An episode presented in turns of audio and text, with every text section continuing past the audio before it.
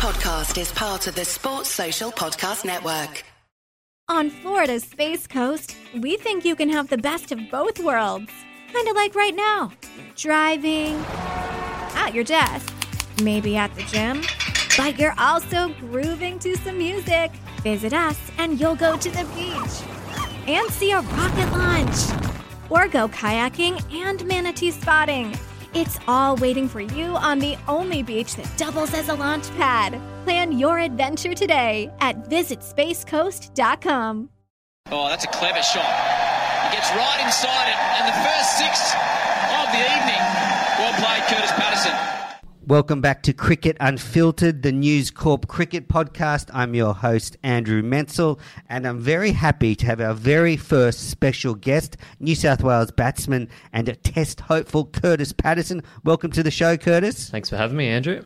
When I was doing my research into this interview, I I saw that you said to the Australian newspaper that you think good players going forward are going to be those capable of self reflection. Well, podcasts are a perfect medium for that. I guess we can sort of step back and relax a little bit and chat about your career. But how is it and why do you think good players need to be able to self reflect? Uh, I guess I just, you know, I'm sure there's a there's a fair bit of research out there about, you know, uh, you learn, you learn, and you you develop your game. I think best when you when you learn from yourself. I've been having, you know, some good chats with Paddy Upton, who's coach at Sydney Thunder, who's very very strong into that space. And uh, you know, the research shows that I think you retain, you know, plus upwards of eighty percent of, of what you of uh, of your skill when it's when it's developed on your own rather than told by someone else. So I just think it's a it's a really important thing, and I think personally I've found some success uh, and I guess some some strengths in, in my game improve once I've you know put a bit of work into it myself and rather than relied on coaches. And do you find there's a balance though between thinking too much about your game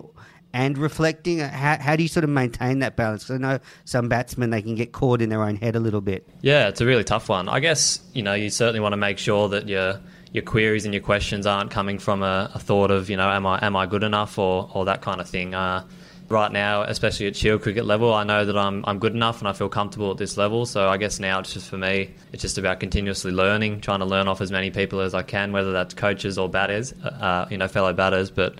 Uh, it certainly is a tough one to find that right balance between you know thinking the right amount and overthinking. That's for sure. And, and do you find that when you've been able to self reflect, you've come up with some answers about what it is that makes you successful? You know, what mindset you need to get in at the crease to be successful? Have you found some answers there? Uh, yeah, I'd say so for sure. I guess early on in my career, I was probably uh, pretty confused. You know, did I want to be that player that ran off emotions or, you know, played really aggressively, you know, in, internally at least, you know, having a, an aggressive attitude or, or that kind of thing. And I guess that I've found that I'm just one that probably plays at my best when I am relaxed, um, you know, pre game, uh, during the game, just to be able to, to go out there and, and be able to think clearly on what, what I do and just be out there and, and enjoy it. I think that's, a, that's certainly the thing that's worked for me. And no coaches have, have obviously taught you that. It's just one of those things you learn along the way. I want to move on now to talk about the New South Wales side. At the moment, the New South Wales Shield squad has all the test players available. How does the mood in the camp change when you have all the test players around and, you know, Smith and Warner and that are at training?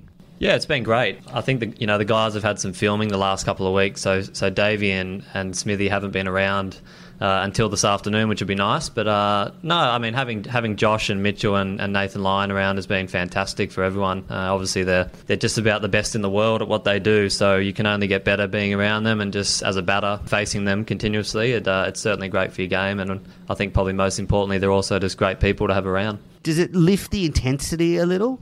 Uh, no, I, I, don't, think it does. No, I mean it's obviously a step up in, in skill. You know, you're facing guys that are probably more skillful than the average the average state cricketer. But I think here at New South Wales we're really good with our with our intensity. Particularly, you know, once a week we, we really have a have a full on game intensity session, and uh, and that's been working really well this year.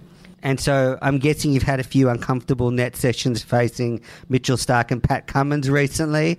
Are they bowling very quick? How are they looking heading into the Ashes? Yeah, I think they're both hitting their stride at the at the right time. Obviously, Mitch uh, came back in through the, the JLT One Day Cup. He had a sore foot leading into that. I th- certainly think he's he's blown those cobwebs out. I think the game against Queensland, he pretty much back to back to full pace and full control. And certainly looking forward to having him for what should be a really good pink ball game to, to start off the season in Adelaide. Yeah, you, you're going to be happy when you don't have to face them in the nets anymore? Absolutely, yeah. It's uh, it is a good challenge, but obviously at times it can be uh, it can be quite intimidating as well. Now you're a, young up and coming batsman. You've you've got this lucky opportunity to be around probably the best batsman in the world at the moment in in Steve Smith. What do you learn from him when you see him go about his work? Yeah, it's a good question. I actually I really enjoy just watching just watching him bat. To be honest, uh, same as Davey. They're you know they're obviously two world class players, um, but they're quite different in their own way as well. So it's nice just to watch how they go about not only them batting in the middle, but also batting at, at training. Uh, I guess to kind of can't really see what they're thinking, but kind of just see the way they react to you know different situations in nets and the way they play different bowlers. It's um, it's just always always good to see new new people do that, but you know, let alone two of the best in the world. It's certainly good fun. How do they differ then in their approach to the nets? Is one more serious in the nets, or is one more casual? How how would they go about it? Uh, I'm not really sure, to be honest. I think they're both uh, they're both pretty casual, whilst you know being you know still focused at the same time. They're obviously both you know very free flowing players. So in that respect, they're they're similar, but it's just nice to watch. I guess both of them in, in full flight, and I guess playing with, with no real pressure in the nets. It's always fun to see some some interesting shots. I've seen Warner. He plays a lot of uh, right-handed shots in the nets. I see him switch his grip a few times. Maybe that's just before the T Twenty stuff. Yeah, I mean, I haven't actually seen seen too much of that. But have our, you thought about going right-handed? No, I certainly haven't. But our chairman of selectors here thinks Davey would average average forty in second grade batting right-handed. So that's a pretty good testament, I think. He's a pretty good right-hander. Hit that big six at the Yeah, Ravi Ashwin. Yeah, yeah, that. huge. Now with Steve Smith, then I guess do you seek him out for advice as a batsman, not captains wise, but just as another young New South Wales batsman? Do you sort of try and glean some wisdom off him? Yeah, of course. You know, whenever he is around at training, um, you certainly don't want to don't want to push anything. You want it to all be, you know, Don't want to annoy him too much. Yeah, of course, and you want him to, to be able to focus on his game as well because he's got a job to do, obviously. But no, whenever batting conversations come up, which they which they tend to do, you know, not just one on one, but in, in group situations, it's always it's always good just to you know maybe eavesdrop to start and then hop in and, and kind of ask a few questions around those boys. It's um, certainly worthwhile. Is there anything in particular you picked up that stands out? Uh, I think with with Smithy, you know, just I mean, this is my personal take. Just watching him from when he played, you know, five six years ago to now, his his shot selection is uh, some of the best I've ever seen. Uh, I don't really think he's developed too many more shots than what he had when he, you know, before he got dropped when he when he played. But it just seems like he, he rarely makes mistakes, and I think that's one of a you know that's a really good sign of a of a great player is is how minimal mistakes they make. You know, both with the bat and obviously for for Steve in the field as well. Now, recently to the Daily Telegraph, you said the Ashes hasn't entered my thoughts and I don't feel any extra pressure. Now, your name has been thrown up there as the vacant number six spot. So you, you, you try not to focus on that? Is that your plan, just to put it out of your head? Uh, yeah, um, it's not really in my head at all, to be honest. Um, you Not know, even uh, a little bit when no, you go to bed? No, it's really not. I, I, I mean what I said there. It's you know it's purely focused with New South Wales at the moment. You know, I feel like personally that my game's good enough to, to play at that level, but you know I have to I have to go out there and show it, and this is the, the perfect way to show it is, is obviously scoring scoring big runs at Shield level. So yeah, my, my focus has purely been with New South Wales on the JLT Cup, and then obviously you know missing out on that last week. Now it's now it's turned to, to Shield cricket and uh, and the longer form, and I'm really looking forward to, to getting out there with, with all the normal teammates, but also having the Aussies back. It's going to be it's going to be brilliant. Also, very unlucky to miss out on the JLT Cup, I might add. Uh, In the same interview you talked about at the Daily Telegraph, you talked about trying to convert your starts into big scores. Is that something you see as vital to maybe pushing for higher honours? Is is making those 40s and 50s into big tons? Yeah, no doubt. You know, you're certainly not going to get picked. Do you know, just by scoring those, you know, 30s to 30s to 70s. You know, the selectors, it's it's pretty obvious. We want, you know, the Australian team wants people that can score big runs. Uh, you know, to be fair, I probably haven't shown that I can just just yet. So uh, I've been happy with how consistent I've been in terms of making those starts. At least uh, I think that's important to at least acknowledge from a personal point of view, so I don't get too down on myself. But but no doubt, there's uh, there's plenty of work to, to be done in terms of building on those and, and getting some big scores this summer. Is it about you know honing your concentration and you know I know your dad was a big influence on your career. Do you still seek him out for advice, or have you moved on from that? No, I mean, I, I probably don't seek him out as uh, you know so much these days, but he's certainly still when he comes along to, to, to our home games here in Sydney, or you know certainly for games in the JLT JLT Cup, he'll, he'll give me a phone call every now and then and, and let me know what he thinks. And uh, you know, I always take it on board because, as he said, he was he was brilliant for me growing up, uh, and he certainly still loves the game now, which is which is terrific. Uh, he said apparently he said to you, just play whatever team you're in, play for that moment, concentrate on what you have to do to win that game of cricket. I mean, it's pretty sound advice to any cricketer. Yeah, that was that's probably one thing that's really stuck with me. It was actually at a at our you know national under 19s championship. I'd, I'd come off my debut for New South Wales, and you know naturally when you play other teams, I think the bowlers probably went up 10 percent when I went out there. Yeah, and I guess I just put on some probably unnecessary expectations that I needed to go out and you know score X amount of runs, which um, which I didn't. You know halfway through the tournament, and then uh, either had dinner with Dad, I can't remember, or he might have just rung me up and just said, yeah, just just to forget that and just you know play for the situation in the game and, and play for your team in that moment and the rest will sort itself out and managed to, to score some runs after that and it's just been advice that's, that's really stuck with me. Yeah, it's very sound advice, especially while your name's being thrown around the test stuff. Now let's go back to the beginning. Almost six years ago, at the age of 18 years and 206 days old, you became the youngest batsman to score a century in Sheffield Shield history. So you made 157 on debut against Western Australia does that feel like a long time ago? I mean, it's almost six years ago. Yeah, geez, uh, it's, it is interesting hearing you say that. But uh, no, I mean, time flies, doesn't it? Especially when we're, we're lucky enough to do what we do as, as professional cricketers. It, uh, you know, time can go by quick. But look, it doesn't feel too long ago. I certainly feel like I've learned a lot, a lot, a lot from that experience, and you know, and certainly from that from that point in time. So, uh, haven't given it much reflection, to be honest. It's probably one of those ones where you, you look back and reflect on post career but no, it was it was a great day and obviously a, a, nice way to, to get out there and start my career. Now, talking to the Australian newspaper, you said, without a shadow of a doubt, I'm a different person to what I was two years ago. I had a contract. It's a good feeling, and it's hard not to get swept away with that a little bit. So, I guess, how have you changed and matured? How have you evolved from that to where you are now? Yeah, it's a good question. Oh, look, I guess you know, I obviously made my debut that year, and the following year picked up my, my first contract, and uh, it's just a completely different, you know, life game, whatever you want to call it. Going from training twice a week at, at club cricket and then playing on a Saturday to being in here Monday to Friday, and you know, having two days of, of gym and running, and then you know a couple of net sessions and maybe a day off here and there. It was just it was a really big learning curve, and I probably did get a little bit.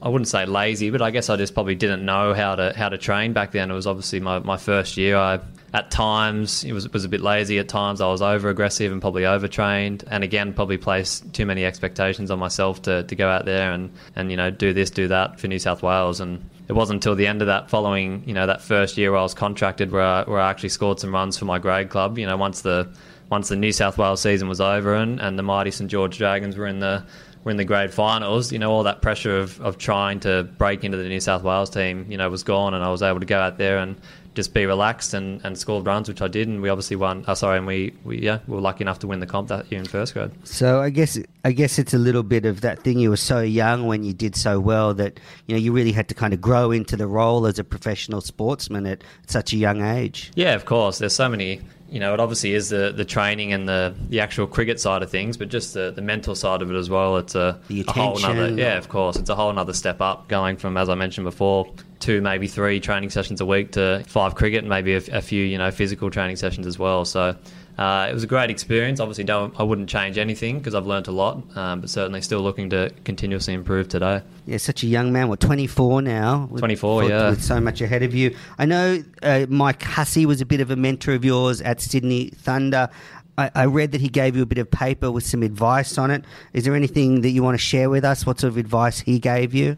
Yeah, I mean, Huss was he was terrific, and he still is. You know, I'm still lucky enough to have a relationship that I've developed with him. You know, at the Thunder, and still happy to you know to message him if if I'm feeling something about my game or whatnot. So he's been great, and yeah, I think it was it was myself and Daniel Hughes uh, back when he was at the Thunder, and Huss just sat us down one day. I think we were in Hobart for for a game, and just uh, you know, took the time to, to write on two pieces of paper and, and hand it to both of us. And it was just a sheet of paper with probably 20 to 25 questions on it that he used to ask himself throughout his career. And I guess when he played Test cricket and uh, you know, I can't remember what, what everything was on it, but it was certainly just things like, am I fit enough? Am I paying enough attention to the, my mental side of things? Am I paying enough attention to how what I'm thinking during an innings? You know, it was just pretty much everything under the sun. It was just really good to, I guess, just see the the second level thinking that great players have, which is certainly what Mike had, and it was certainly a, a really good experience. Sounds like a very detailed note, which is exactly what I can imagine Mr. Cricket providing a young cricketer.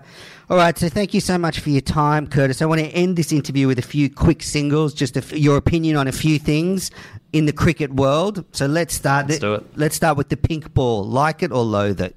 Like it. Yeah, why? Uh, I think it promotes promotes results in the in the game, um, which is which is you know great for, for the fan. Um, it's very hard to get a get a draw with a with a pink ball, especially when you're playing it under lights. You know, it, it can swing and, and seam and do plenty of things. So uh, I think from a from a spectator's point of view, it's great and it's uh, it's exciting to play in. You're obviously not colourblind then, otherwise. No, I'm not. Uh, what about Christmas Day, a big bash cricket? Uh, Would you like to see? I like it. Yeah, uh, I, I'm a huge NBA fan, uh, and I and I know that their their Christmas Day games your are, team? are massive. Oh, I'm actually a Utah Jazz fan. Uh, they're obviously a bit of a, a lesser known team, but a couple of Aussies over there that, that are doing quite well. So I'm right behind the Jazz. Uh, so yeah, I'm a big fan of Christmas Day Big Bash as well. I think it's great for the comp. What about if in the Big Bash someone hits a six, then the crowd gets to keep the ball, like in baseball? What do you think of that? Uh, I'm going to have to load that. I think at the moment, anyway, it'd be tough, you know, just with continuous ball changes in cricket. Baseball's obviously different. That is use a new ball the entire time, but cricket, you know, you base your tactics a lot of the time on the on the state of the ball. So I think until they can maybe, you know, or we get to a point where we are just continuously using a new ball Or for the entire ball. yeah, or the generic ball, yeah. Um, but until Kids that happens, until that happens, I'm going to have to load it. Okay, They, load they would love it, yeah. Good. I'm glad you load something. Now, uh, any favourite cricket commentators growing up? Well, I mean, we used to love Richie Benaud, as I think just about everyone everyone did. It was just for me, it was just the classic Channel Nine commentary team. To be honest, uh, that was obviously what all cricket was on back Bill then. Lawry, yeah, Tony of course. Greig. Just listening to, to all of them as a as a young kid, it was certainly a, a really good experience growing up. Any commentators rub you up up the wrong way? Any annoy you? Uh, no, I mean, I, I love listening to Danny Morrison. Uh, I love his antics, especially when he's out there, especially during Not too crazy during for the you? IPL. But at times he can be uh, he can be can be pretty crazy. Yeah, but he's a good man. When he dresses up as the Indian character, maybe he's gone too far. Um, what's your favourite ground to play on? Uh, Sydney Cricket Ground. Um, That's my favourite ground to go to. Who's the best opposition sledger?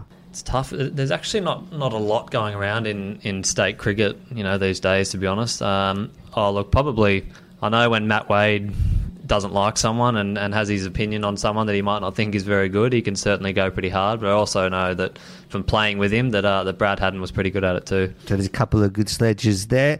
And to finish up, who's the fastest bowler you've ever faced? Uh, Mitch Johnson, uh, yeah, comfortably. He's probably. I actually didn't get him at his worst either, but certainly when I did get him, he was still pretty quick. But I also think that when Paddy Cummins gets it right, especially to left-handers, he can be a he can be a real nightmare up into your up into your rib cage. Yeah, it was Mitch Johnson the combination of speed and that awkward angle, that slinging sort of Thommo action, hard to pick up? Yeah, he was. He's, he's probably not as bad to left-handers. I guess looking at Paddy Cummins is quite similar to what Paddy is to lefties, where he kind of can swing it in and up up and under your, your kind of rib cage as a right-hander. You know, for Mitch. Um, but obviously, he's just, especially that Ashes series, that last home Ashes series, he was just a complete another level with his aggression and obviously his skill execution was was terrific to watch. Well, you might have to face him again because he's running around for the Scorchers is, again. yeah. So I think you'll be playing for the Sydney Thunder. Is that right? You've re-signed. back with the Thunder, yeah, which is which is exciting. Well, thanks so much for being the first guest on Cricket Unfiltered. Good luck for New South Wales and the Sydney Thunder, and uh, hope to catch up again. Perfect. Thanks, Andrew. Appreciate it. Sports Social Podcast Network.